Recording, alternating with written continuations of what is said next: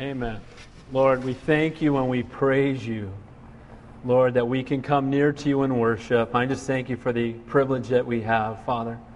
And Lord, I just ask right now as we go to your word that you'd minister to every heart that's here.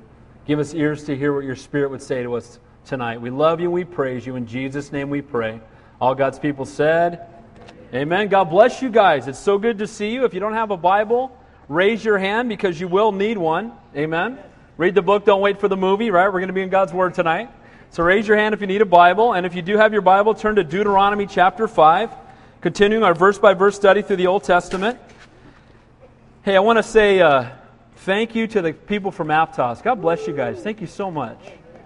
These are, if you didn't know, there some uh, worship teams from Calvary Aptos have been coming for the last month or so, and just what a blessing it's been filling in for us. And the good news is that it doesn't matter if we meet in different buildings, we got Jesus in common. Amen? And we're all one church. Well, Deuteronomy chapter 5. I titled the message tonight, The Highest Form of Worship.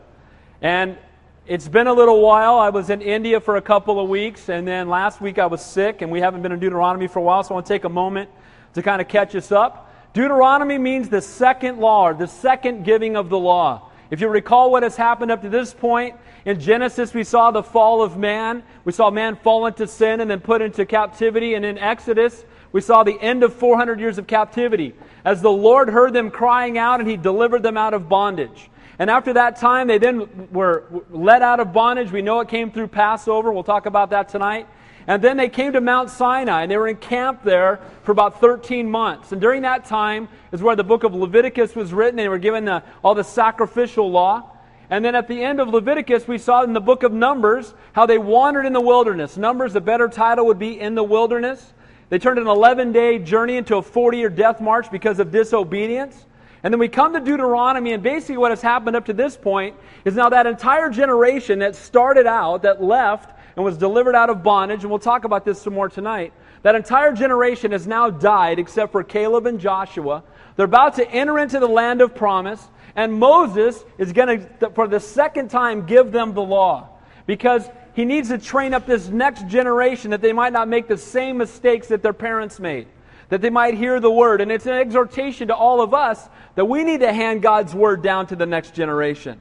And that Moses, even though he was banished by God, was not going to be allowed to enter in. If you remember what happened, God told him to speak to the rock, and he got angry. And what did he do?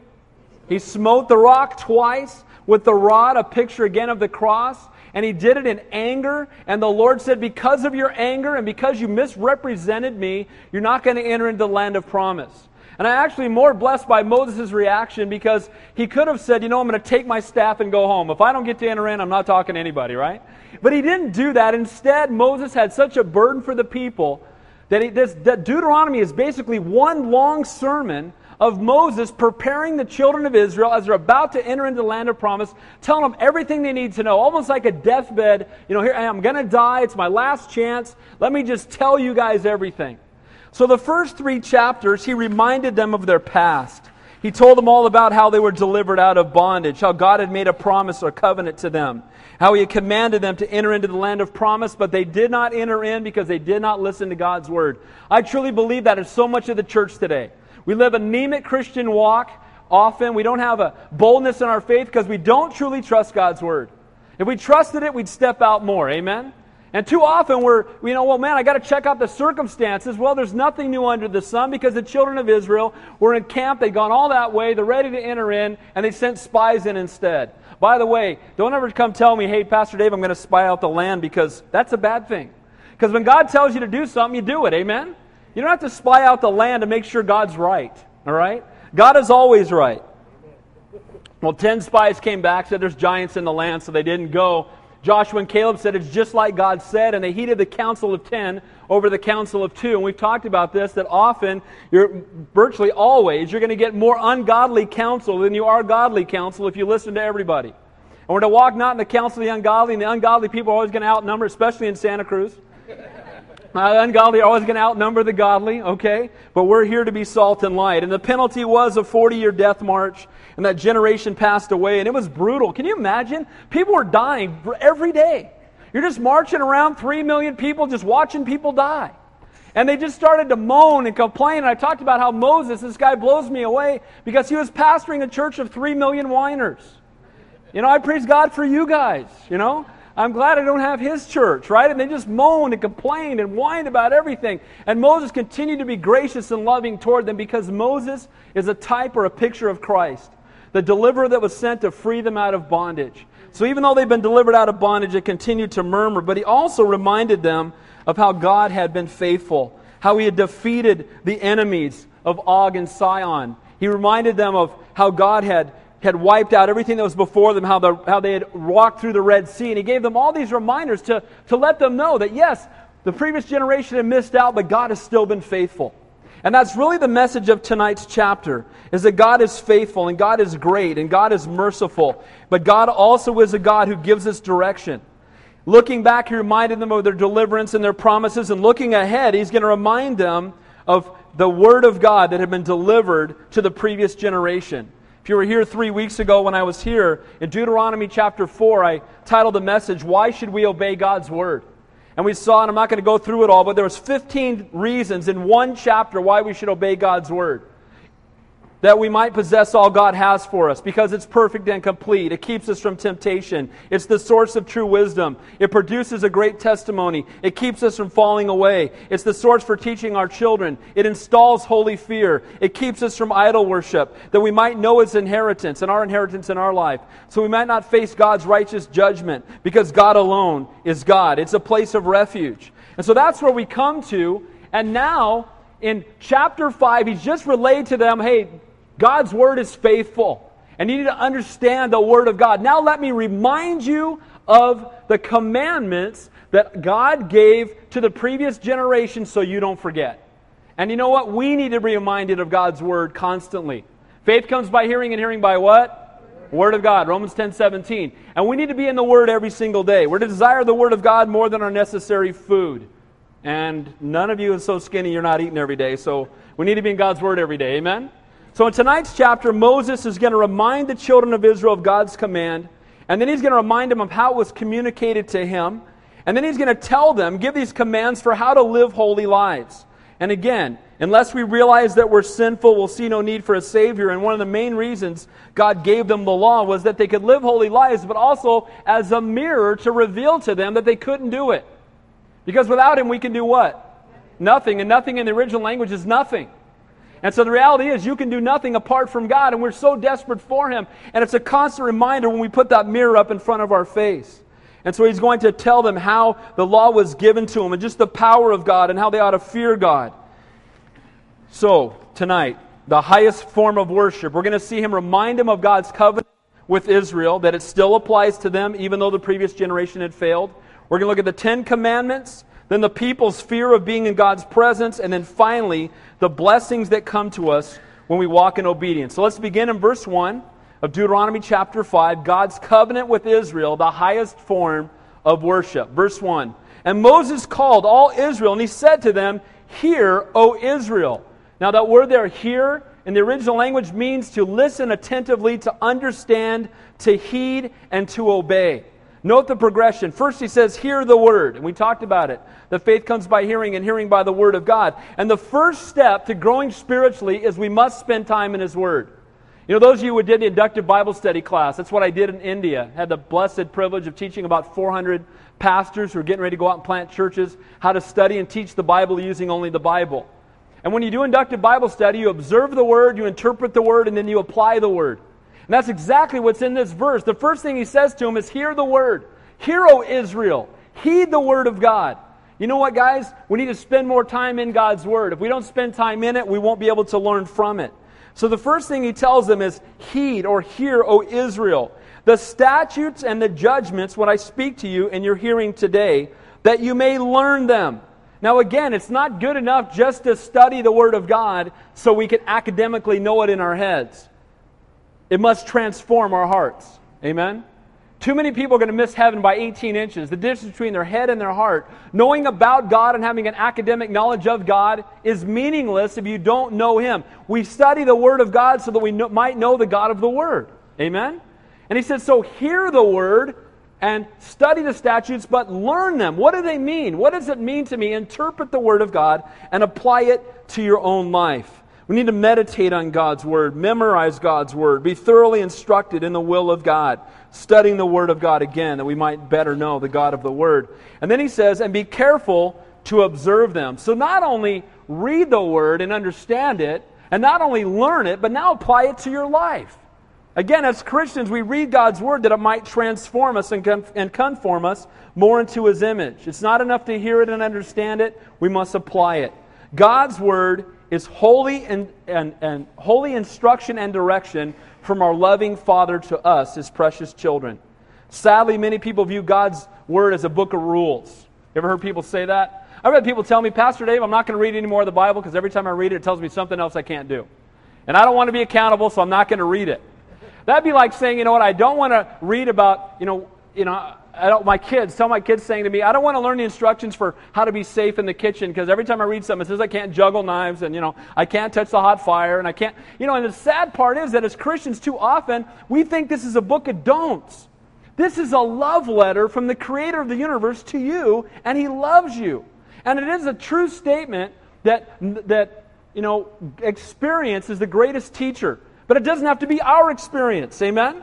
We can read the Old Testament and see what Daniel went through so we don't have to. See what David went through so we don't have to. And he says, not just hear the word, not just learn the word, but apply the word to your life.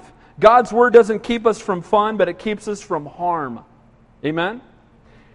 Sin isn't bad because it's forbidden, it's forbidden because it's bad.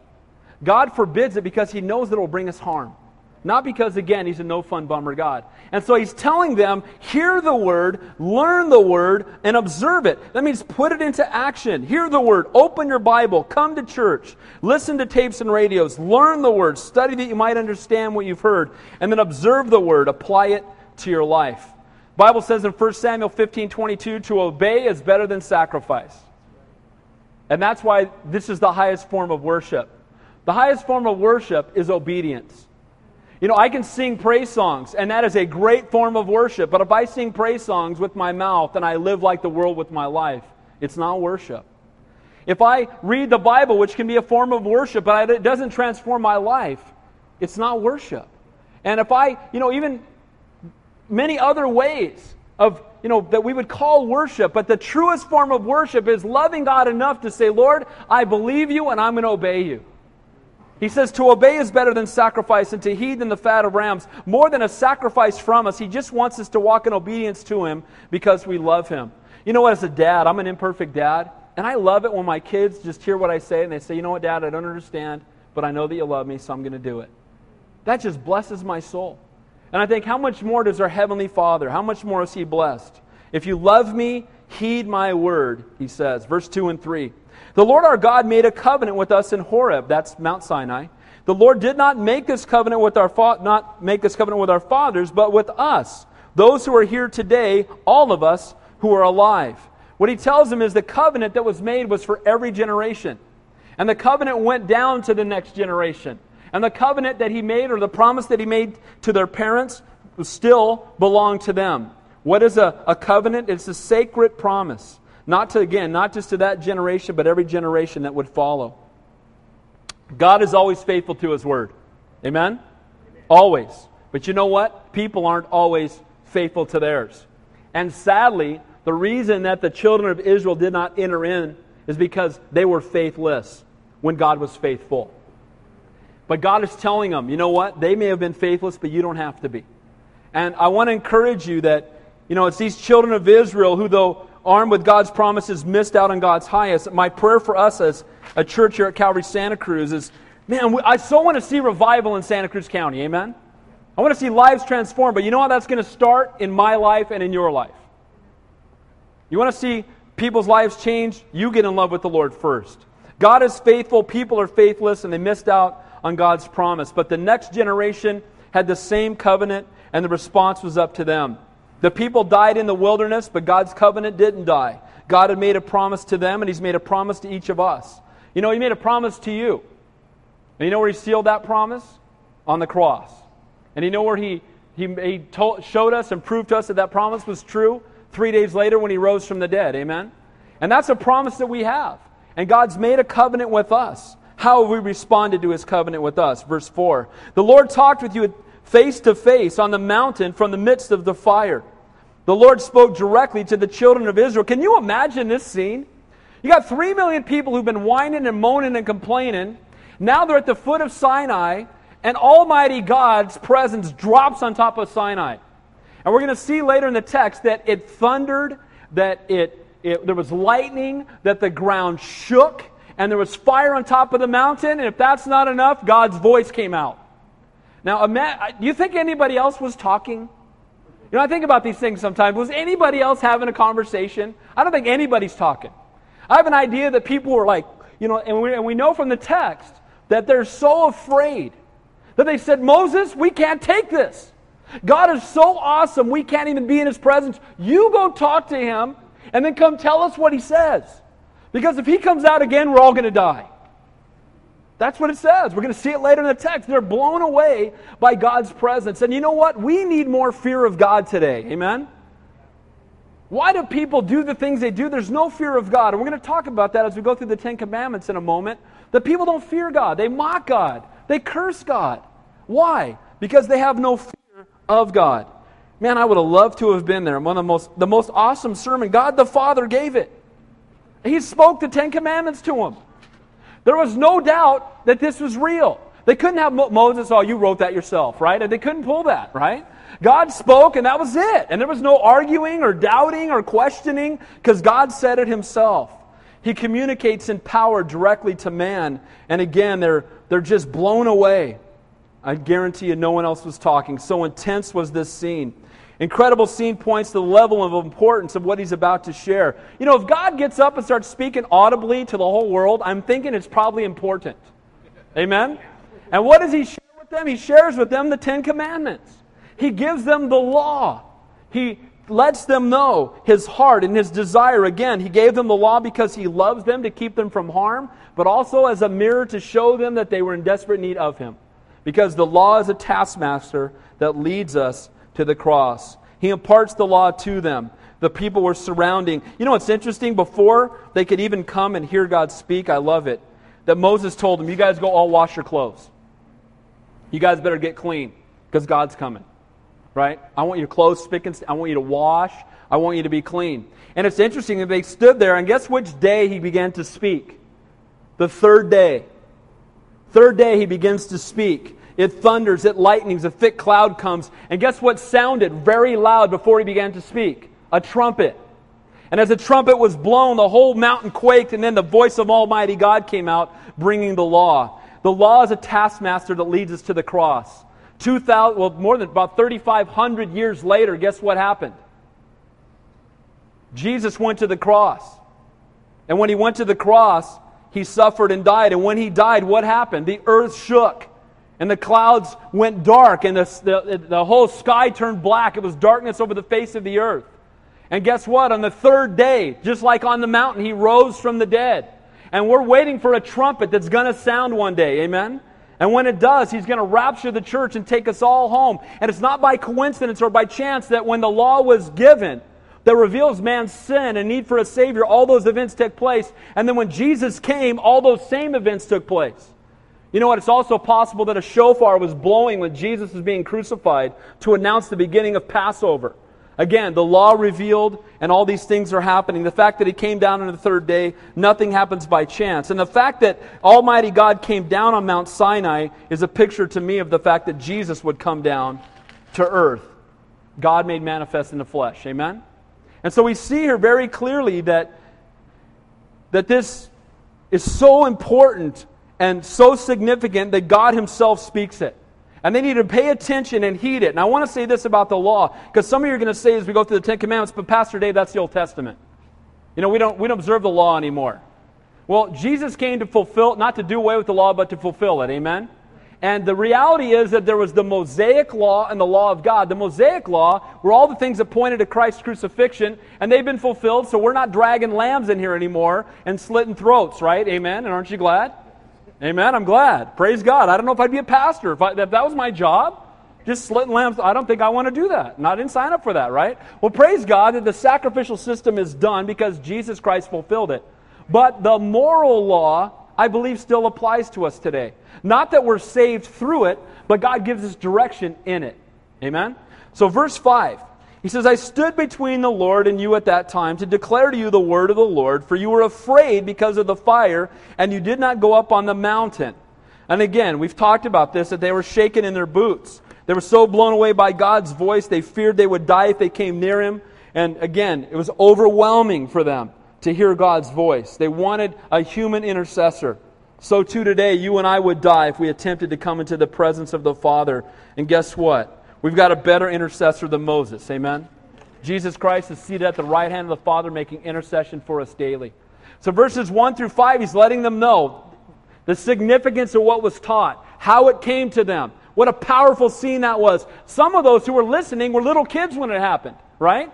The generation before them had passed away. Some of them weren't born yet, but some were little. I promise you, if you were three years old, or you remember that day. Amen?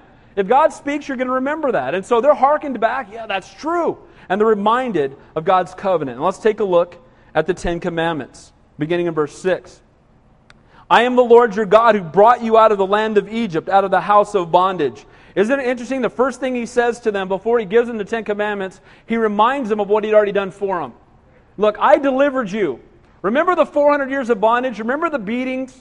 You remember that? I'm the one who brought you out of that. Now, because I brought you out of that, you need to listen to what I'm going to say next. Amen? Do you know what? We've been delivered from the bondage of sin. Amen? And understand that Egypt is a type of the world and we've been delivered, and so we too need to heed God's word going forward, just based on what He's already done for us. Amen?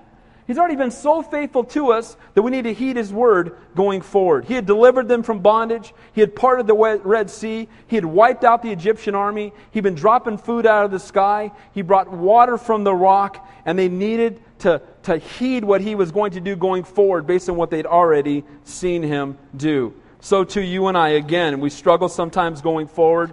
It's good for us to look back. You know, that's exactly what we do. Third Sunday of the month when we have the Lord's Supper, what are we doing? We're looking back to the cross and remembering what Christ has done for us. We need to be daily remembering the work that God's done for us so that we might be willing to allow Him to work in us. The great act of redemption should be emotive enough for us to heed God's word and to obey it. So, the Ten Commandments, the first four commandments we're going to see are talking about our relationship to God. The last six talk about our relationship to man.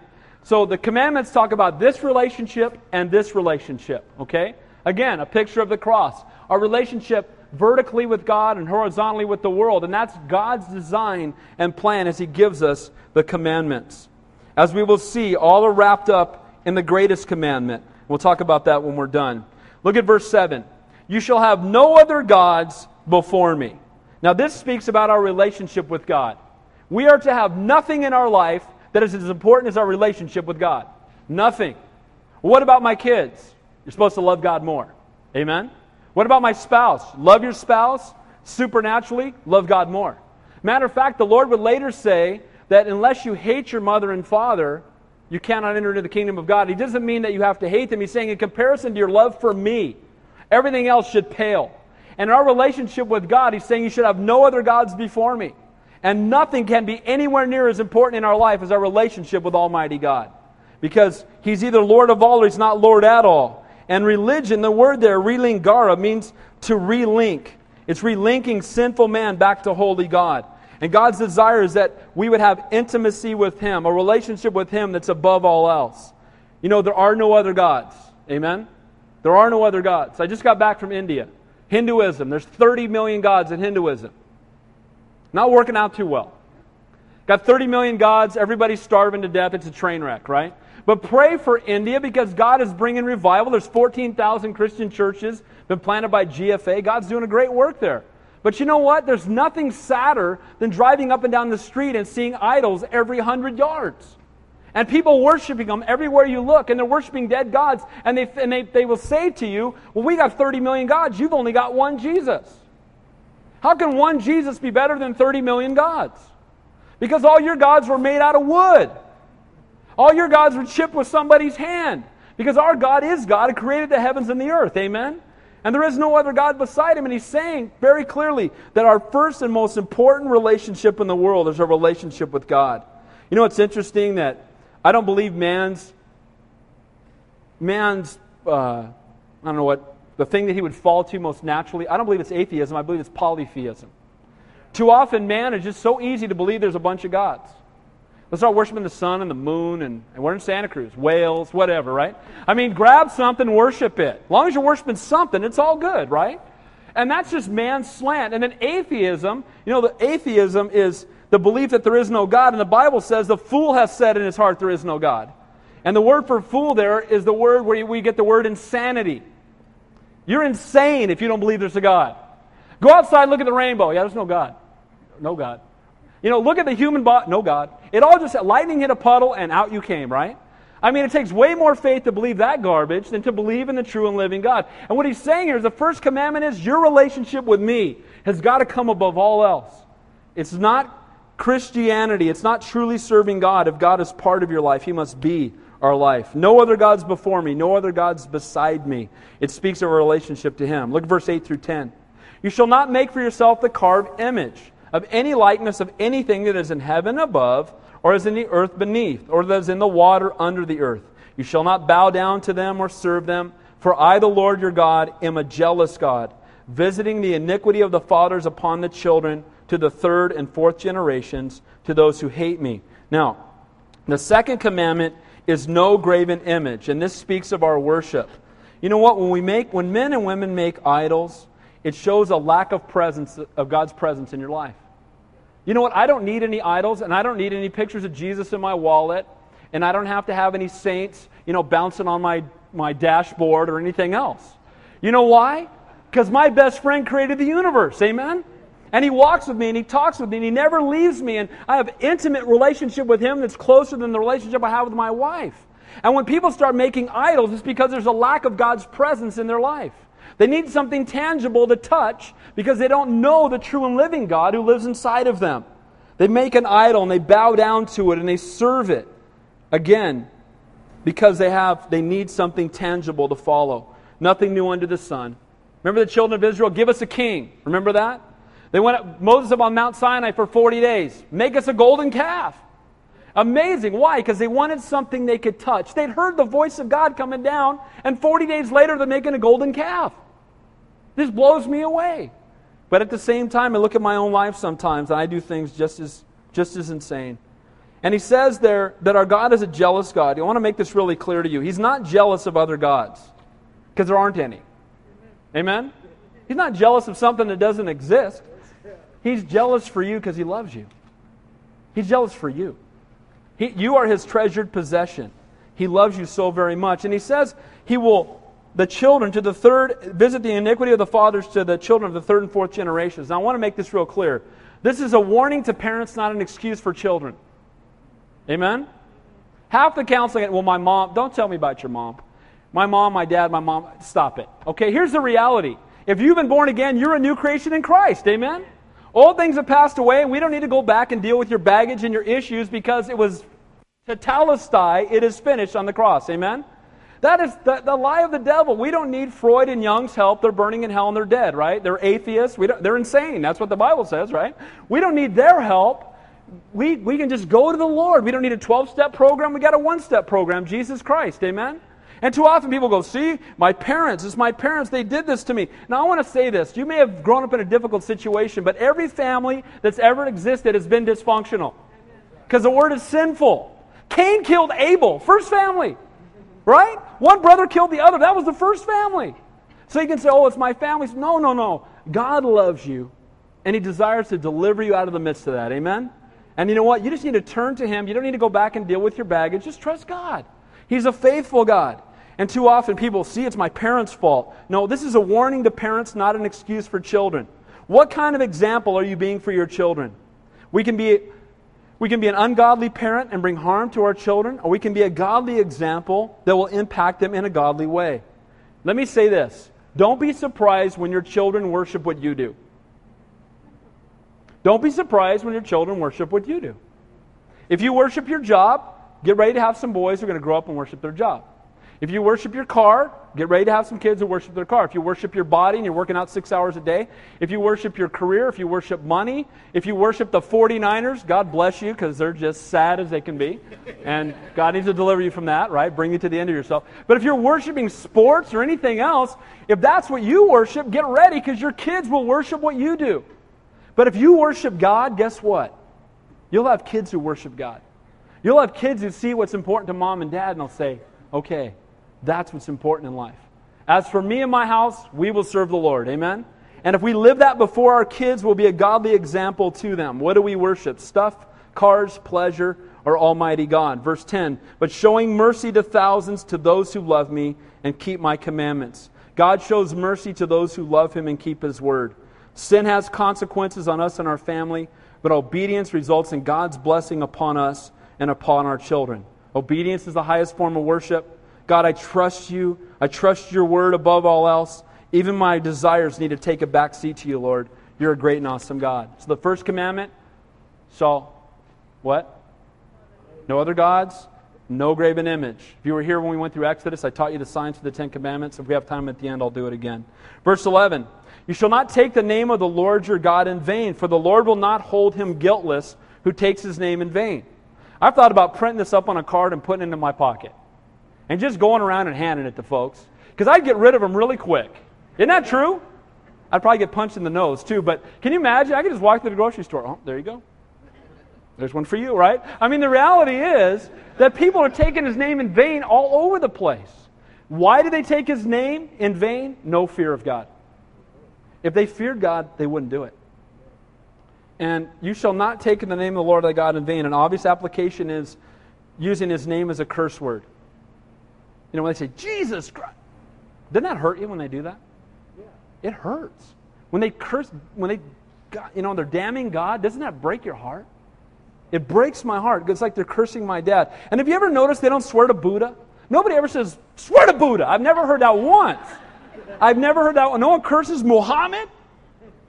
Right? Never. They curse Jesus. Why? Because he alone is God. Amen? It's just more proof that He alone is God because all the other names are vanity and they curse the true and the living God alone. But it's a reflection of the lack of godly fear, no fear of God, no reverence for His name. You know, the scribes reverenced His name so much. Do you know that when they wrote His name, that they would go and cleanse themselves first? Take a ritual bath, come back, write one letter, go back, take another ritual bath, change their clothes, cleanse themselves, write another letter, come back. I mean, this was because they were so in awe and in reverence of his name, they wouldn't even put the vowels in his name.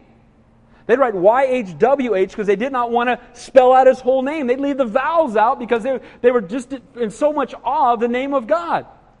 How many of you guys have seen the movie Time Changers? I recommend you watch it. It's all about a guy who's living in the, like the 1800s who gets brought forward to today. He's in, lives, he's in a seminary, and he goes around and he's blown away by how much people sin today.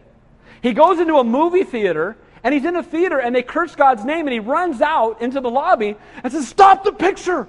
Stop the picture! They just cursed God in there. They just blaspheme the Lord. And the sad part is you're watching the movie and you kind of laugh because you're like, well, duh, that happens all the time. But it shows how desensitized we've become to sin. Amen? Can I encourage you with something? This is my personal conviction, but I want you to pray about it. How can we go to a movie where they curse our Father? Screen it.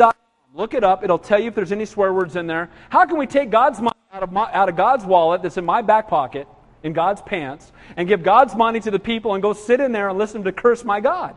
I don't get it. You know what? And, and you know what? If the church would just say, you know, we're not going to that anymore, maybe they clean up their language. Amen? And if not, let's just stop going. But the reality is that they curse God and we just let it go. And can I encourage you?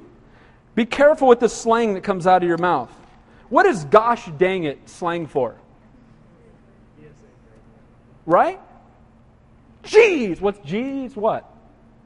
Jesus, right?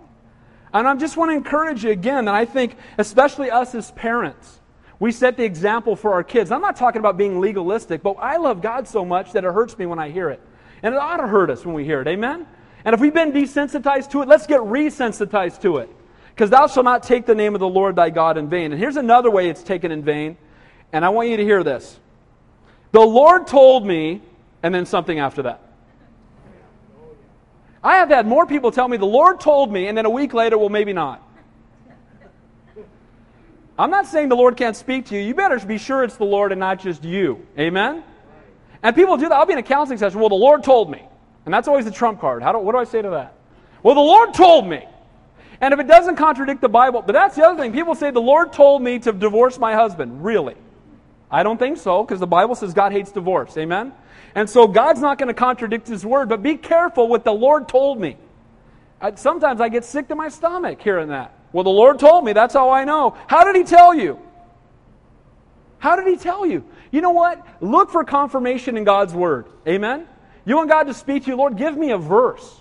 Amen? Show me from the word. That's taking God's name in vain. We start throwing around the Lord told me when maybe it wasn't the Lord who told me. How many times does a false prophet have to be wrong before he's a false prophet? That'd be once. And in those days, a false prophet wasn't a good situation. Right? bunch of rocks come in your direction. Now, we don't do that anymore, but I want to encourage you. Don't. And the other thing that's happening is, aren't they taking the Lord's name off of everything? Let's get him out of the schools. Let's get him out of the courthouses. We're taking the Lord's name in vain. Verse 12 Observe the Sabbath day to keep it holy, as the Lord your God commanded you. Six days you shall labor and do all the work, and the seventh day is the Sabbath of the Lord your God. In it you shall do no work, you nor your son, nor your daughter, nor your male servant nor your female servant, nor your ox, nor your donkey, nor any of your cattle, nor your stranger who is within your gates. And your male servant and your female servant may rest as well as you.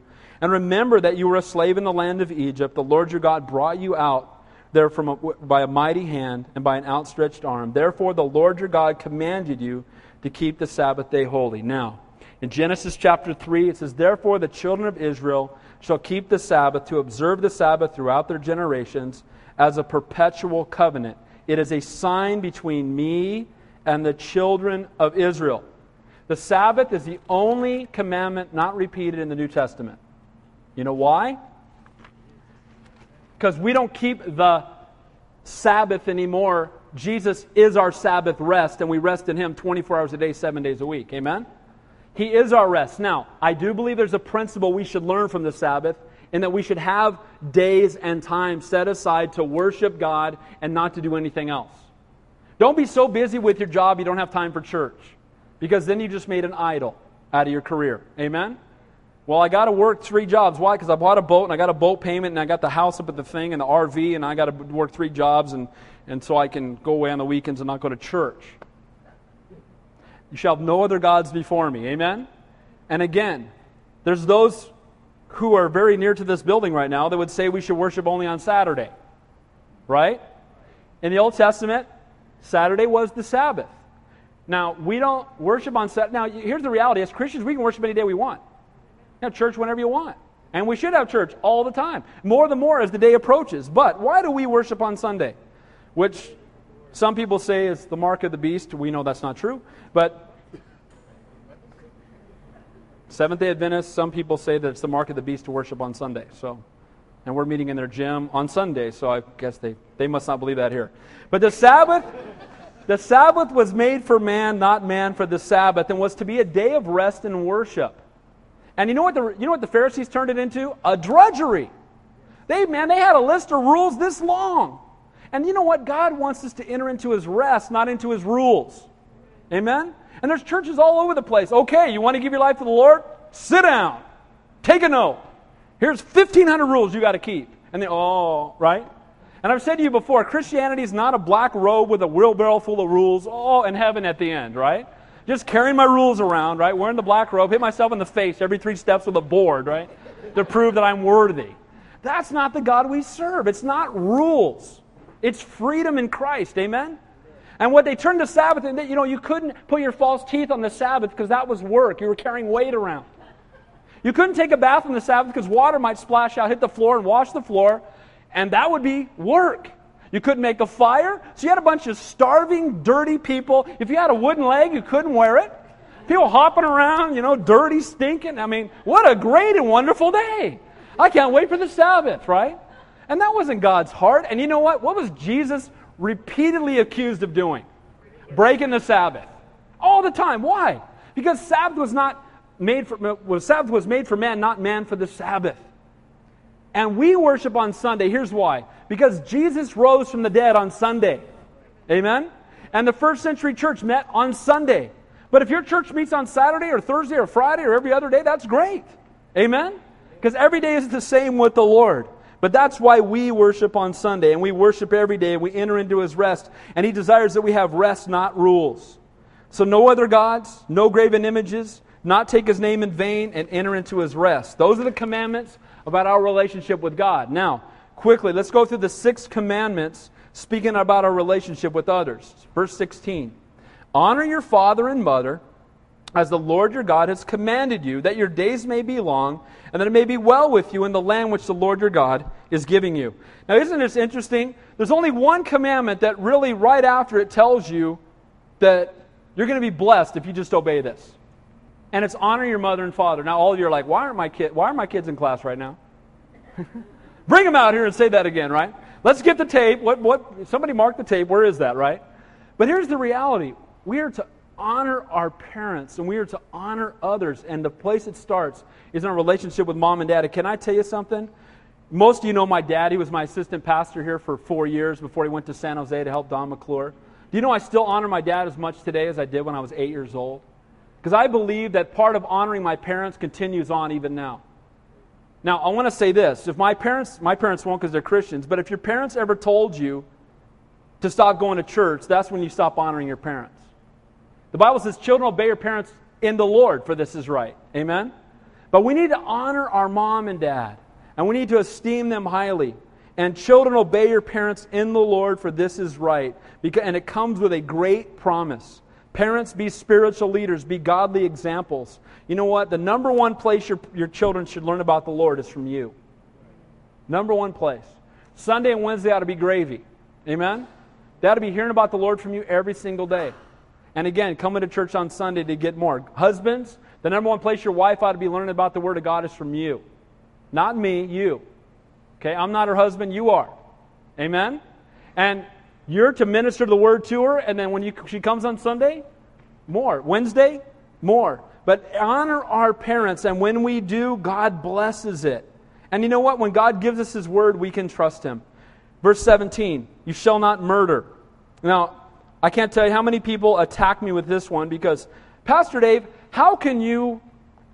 I'm, I'm, not supposed to tell you who I voted for, but I will. I voted for President Bush, okay?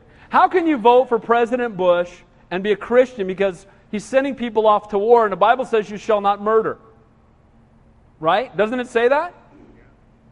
Well, the word there is murder, and in Hebrew it means premeditated killing done in anger or out of personal revenge. Let me ask you a question. Are there times in the Bible we're going to see it for the rest of Deuteronomy where he told them to go in and wipe out the enemy? Did he tell them to do that? Yes, he did. So you're telling me, Pastor Dave, that sometimes God is behind war? Yes, he is. If somebody, let me ask you a question. And I know this is going to get people all riled up with me, but it's never, you know, it happens every week, so that's okay. Here's the reality do people in Iraq have more freedom to worship God today than they did a year ago? Yes, they do. Is there anything more important than that? No. Case closed. That's it. Game over, right? I mean, the reality is that they were, it was against the law for them to worship God, and now they have freedom to worship God. And I got Christians walking around, oh man, President Bush, he's got, hey, stop it. Here's the reality God used him. Amen? And those people, you know what? The people in Iraq are excited. They're happy. Now, there's some insurgents, but here's the reality it's not you shall not mur- kill, it's you shall not murder. People come up, well, what about the death sentence, Pastor Dave? There, there should be no capital punishment. Well, the Lord very clearly in the Bible says, if you kill somebody, so you shall die. Amen? All over the Bible it says that. He tells them repeatedly, and he even, he even brings it sometimes himself. Why? Because when we sin, sin has consequences. And we're not to carry it out, but the government has been placed there by God to bring it out. Again, later Jesus would say something else. You might say, Well, I'm not a murderer. I don't have to worry about this one. I, got, I didn't do that one. And mark that down. Never broke, I never broke number six. Uh, number six, no problem for me. Right? The Bible says if you've ever hated somebody, you've committed murder. How many of you have ever, ever said, one time, I hate that guy? Raise your hand. If your hand's not up, you're breaking another commandment coming up here in a minute about bearing false witness. Liar, liar, pencil, right? The reality is that if you hate, you've committed murder. And the reality is we've all broken every one of these commandments. Seventh commandment. You shall not commit adultery. I haven't done that. The Bible says if you've ever lusted in your heart, you've committed adultery. And you know what? I want to say this. This sexual immorality is rampant today. Amen? And I'll tell you what, you can't turn on a TV, you can't open a magazine, you can't. And, it's, and what's really, where it's really heavy is with your computer, guys.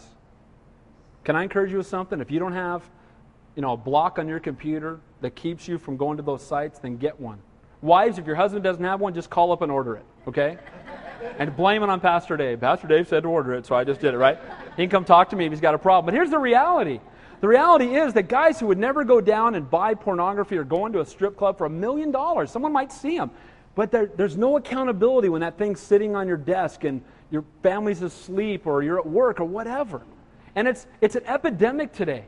And he says you're not to commit sexual immorality or commit adultery. In ancient Israel, what did they do to adulterers?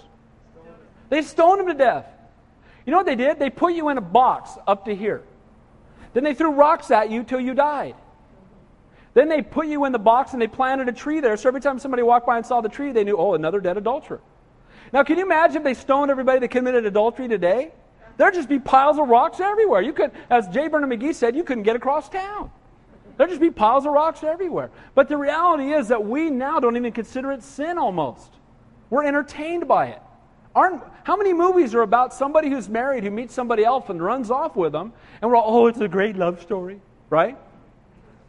Fornication at its finest. It's so wonderful, right?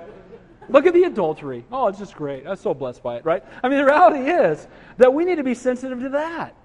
Because we become desensitized as we watch it over and over and over. And same is true with fornication and homosexuality.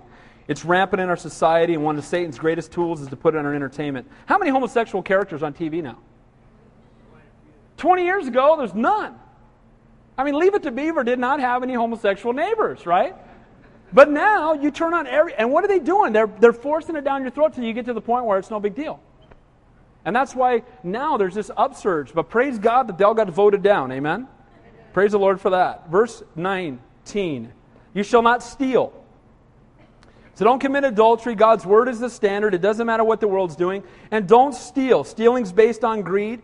And, you know, most of us aren't going to go down to the, to the bank with a, you know, a gun and steal. But do you know it's just as bad if you cheat on your time card? You know it's just as bad if you show up at work at 8.30 and we're supposed to be there at 8 and you go home and they pay you? You know it's just as bad when you cheat on your taxes? Well, I'm not sure if that's deductible. Let's just put it down, right? That's stealing. And the Lord tells us that we're not supposed to steal. Got any mugs at home that belong at work? I don't know. I mean, stuff that just, that's stealing. It doesn't belong to you.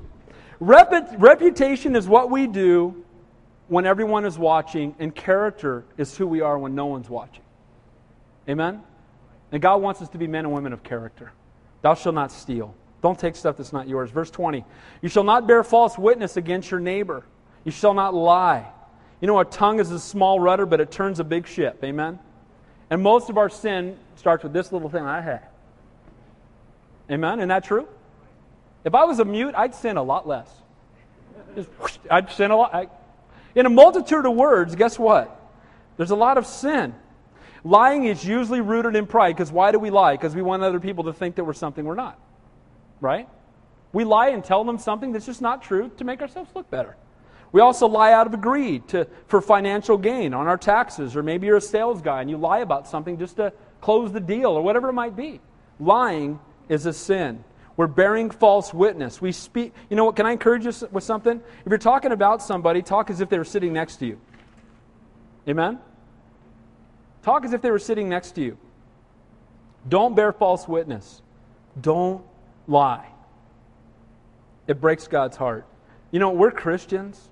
And as Christians, we should be reflecting him. And I believe that we take his name in vain and we lie and we cheat in that sense if we're Christians and we don't portray that to the world. When people see us, they ought to see Jesus. Amen?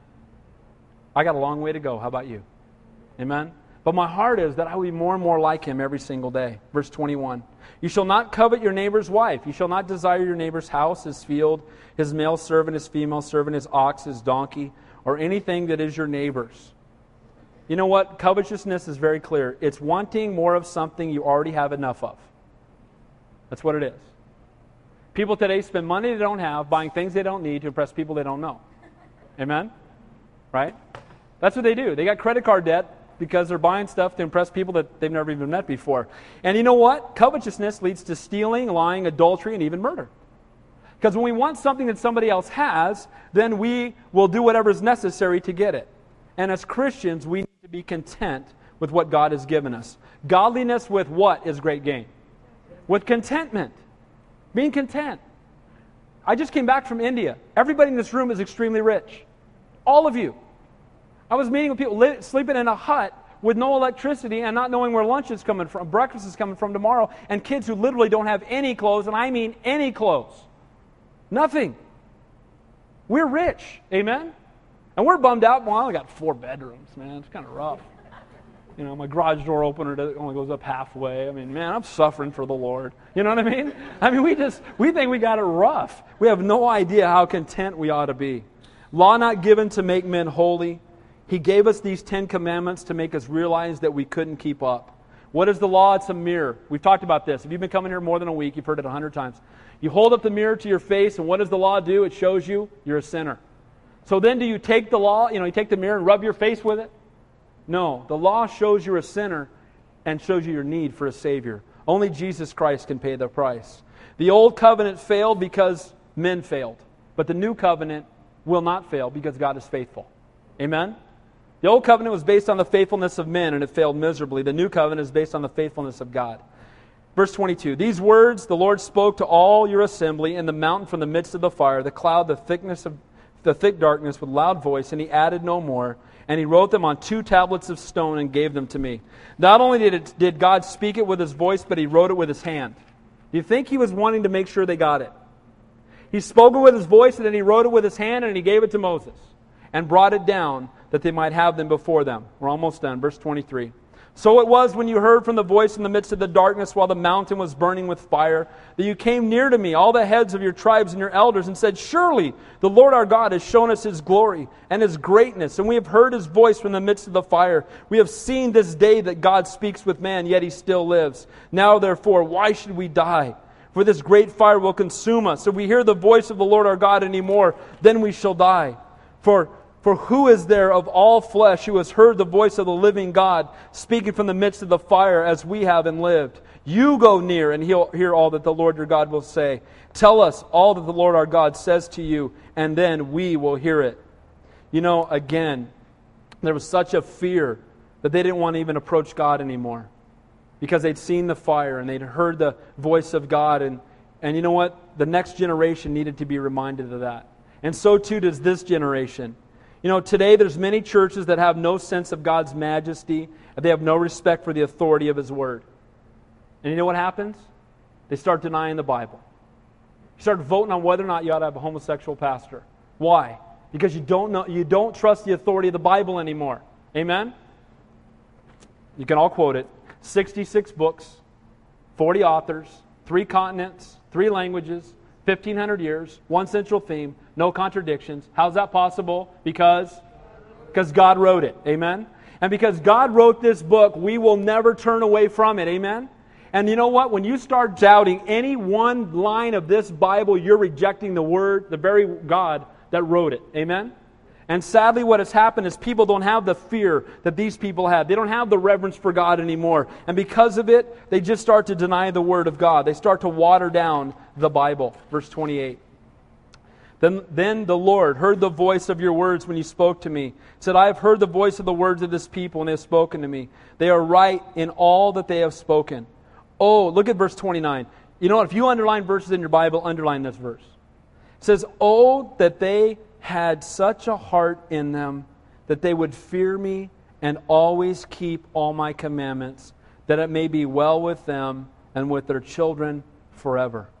You know what? A lot of people think that God is sitting up in heaven with a lightning bolt in his hand, sitting on the edge of his seat, just waiting for us to mess up so he can smoke us.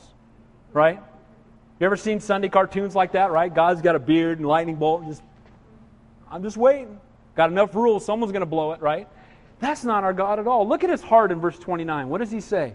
Let me read to you. Oh, that they had such a heart in them that they would fear me and always keep my commandments, that it may be well with them and with their children forever.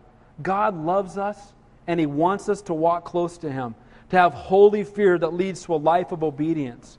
And again, nothing could be further from the truth that He wants to smoke you. He loves you. He'd rather die than live without you. He gave you His word that you would know Him better and live a life that is fruitful and blessed. The Bible says the fear of God is the beginning of what? Wisdom. We need to fear God more. We need to know how much He loves us, but we also need to fear Him, as He says in this verse. Go and say to them, Return to your tents, but as for you, stand here by me, and I will speak to you all the commandments, the statutes, the judgments which you'll teach them, that you may observe them in the land which I am giving them to possess. Moses, God's intercessor, was to deliver his word to the people, was to instruct them in preparation for entering the land. Verse 32. Therefore, you shall be careful to do as the Lord your God has commanded you. You shall not turn aside to the right hand or to the left. Here we see another key to a fruitful walk. Where's your focus? What are you passionate about? When you wake up in the morning, what's the first thing on your mind? I've told you before that God put on my heart years ago when I was teaching through Samuel was a youth pastor, probably 18 years ago. God put it on my heart every morning when I wake up. First two words, yes, Lord. Yes, Lord. It's for me to remind me what my life is all about. Where should my focus be when I wake up in the morning? Not, man, I got to get to work. I mean, that's okay, but you know what? Start your day with the Lord. Amen? Seek Him first. Seek ye first the kingdom of God and His righteousness. He says, don't turn to the right or to the left. Be focused on God alone. You know what? This is impossible if we're not empowered by the Holy Spirit. Amen? What did John the Baptist say? I must decrease that he might increase. And it's the only way that we can keep our focus where it needs to be. Last verse You shall walk in all your ways, which the Lord your God has commanded you, that you may live, and that it may be well with you, that you may prolong your days in the land which you shall possess. When we're obedient, God is glorified, and we get blessed. We say it again. When we're obedient, God is glorified, and we get blessed. Today we live under grace and not the law. And as Christians, we've been cleansed through the blood of Jesus Christ. We're indwelt by the Spirit. We're not bound by the law, but out of love. You know what, guys? We shouldn't do things for God because of the law. We should do it because we just love Him. Amen? You know what? There's probably a law that tells me I have to take care of my kids. But you know what? I don't need that law because I love my kids. And you can get rid of all those laws you want, but I love my kids so much, there's nothing you can do to keep me from loving my kids and ministering to my kids. You know what? They should be able to take all of the law and get rid of it. Why? Because we should do it out of our love for the Lord. Amen? It's our love that should lead us, it's our love that should give us a passion for Him.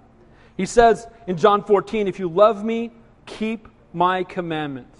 If you love God with all your heart, with all your mind, with all your soul. You know, the Bible, I'll close with this. What's the greatest commandment? Pharisee came to Jesus and said, What's the greatest of all the commandments? Love your Lord your God with what? All your heart, all your soul, and all your mind, and your neighbor as yourself. You know, if you keep that, you won't need the Ten Commandments. Because if you love the Lord your God with all your heart, mind, and soul, you're not going to have other gods. You're not going to serve false idols. You're not going to take his name in vain, and you're always going to have time to spend with him. And if you love your neighbor as yourself, if you love your neighbor as yourself, you won't kill him. Amen? You won't steal from him. You won't have an affair with his wife. You won't covet his stuff, right? You'll honor your parent, right? If you love your neighbor as yourself, it takes care of everything else. So, what's the highest form of worship? It's obedience.